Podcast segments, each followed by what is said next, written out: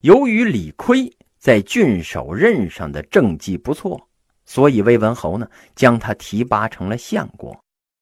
李悝任相十年呢，主持了一系列的变法，哎，被战国法家尊为始祖啊。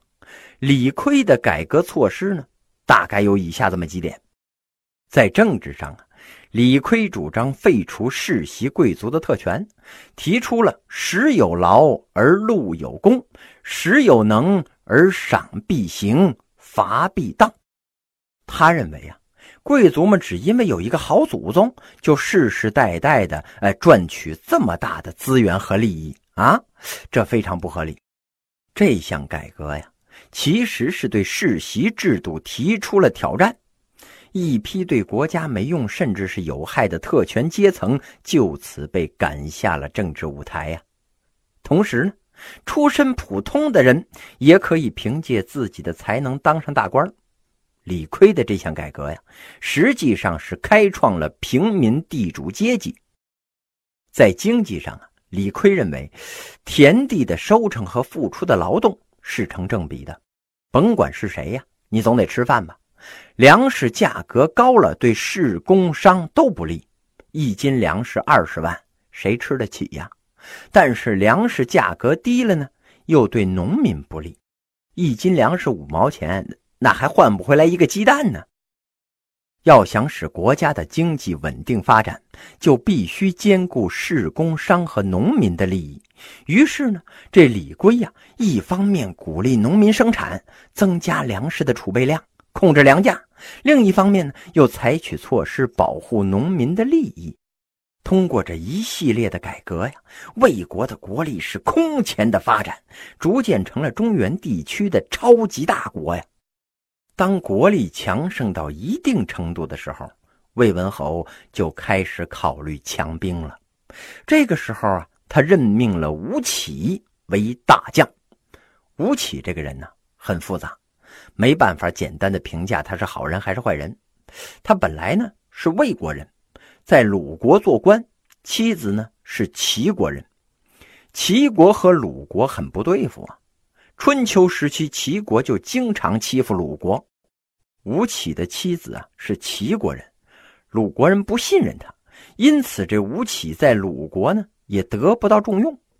后来吴起为了自己的前程啊，竟然一咬牙一狠心，咔嚓，把自己的老婆给宰了，这才获得了信任，当上了鲁国的大将。这真是比陈世美还狠呐！吴起当上了鲁国大将之后呢？主要负责跟齐国打仗，虽然他总是打胜仗，但还是有人看他不顺眼。为什么呢？吴起呀，曾经是孔子的徒曾孙，他的老师啊是鼎鼎大名的曾子的儿子曾参。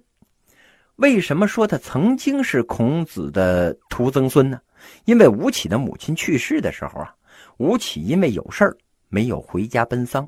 所以，这曾参一怒之下就把他逐出了师门，与他断绝了关系了。现在呢，他又为了谋求大将的职位，杀了自己的媳妇儿。由此可见呢，此人真是残忍到了极点呐。那些看他不顺眼的人呢，总觉得吴起对至亲之人都能残忍到这个份上，更不可能忠于鲁国了。何况他还是个魏国人呢。就这样，吴起在鲁国待不下去了，只好逃到了魏国。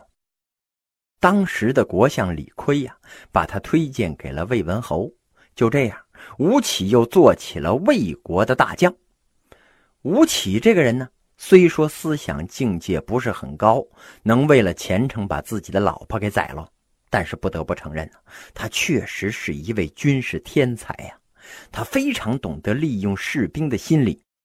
外出打仗的时候，他总是与士卒们同甘共苦啊。士兵们什么待遇，他就什么待遇。有一次啊，士兵中有人伤口溃烂，生了个毒疮，这吴起呀，居然亲自用嘴帮他吸脓。哎呀，把这位士兵给感动的那眼泪是哗哗的呀。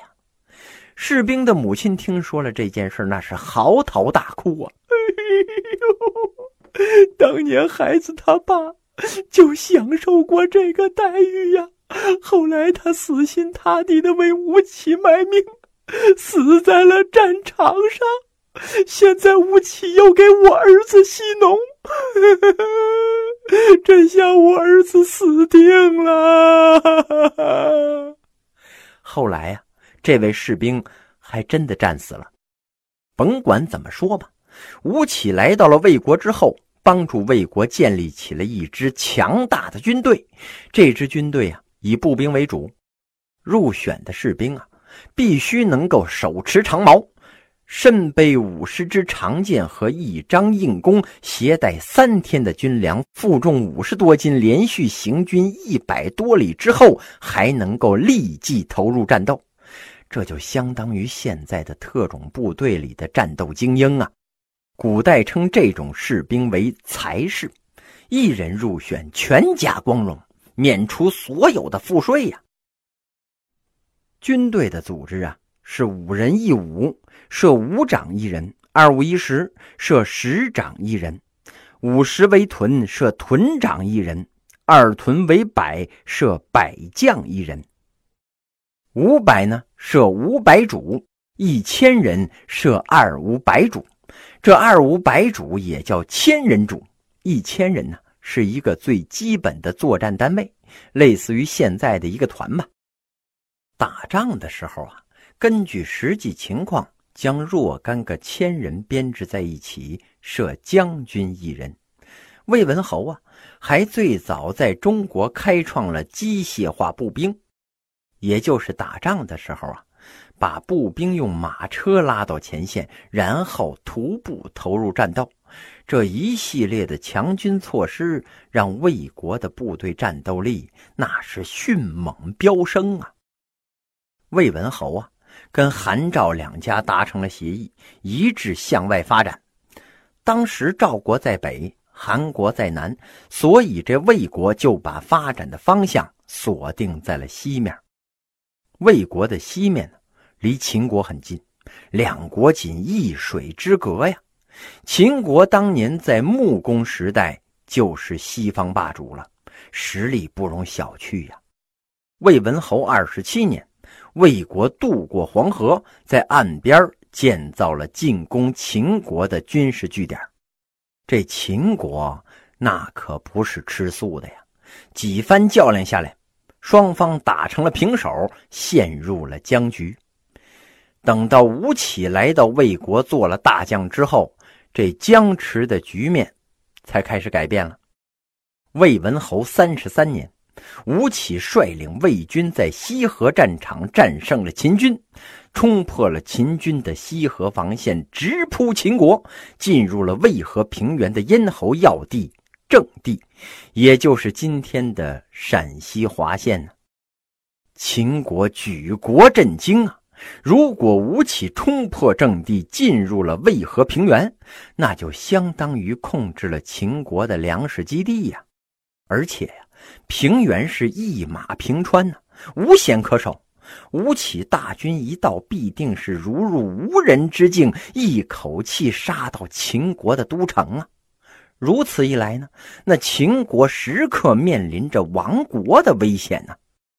秦国那是万分恐惧呀，一面紧急调集军队，重点防守渭河平原；一面呢，派遣使者请求齐、楚两国出兵攻击魏国，以减轻这秦国的压力呀。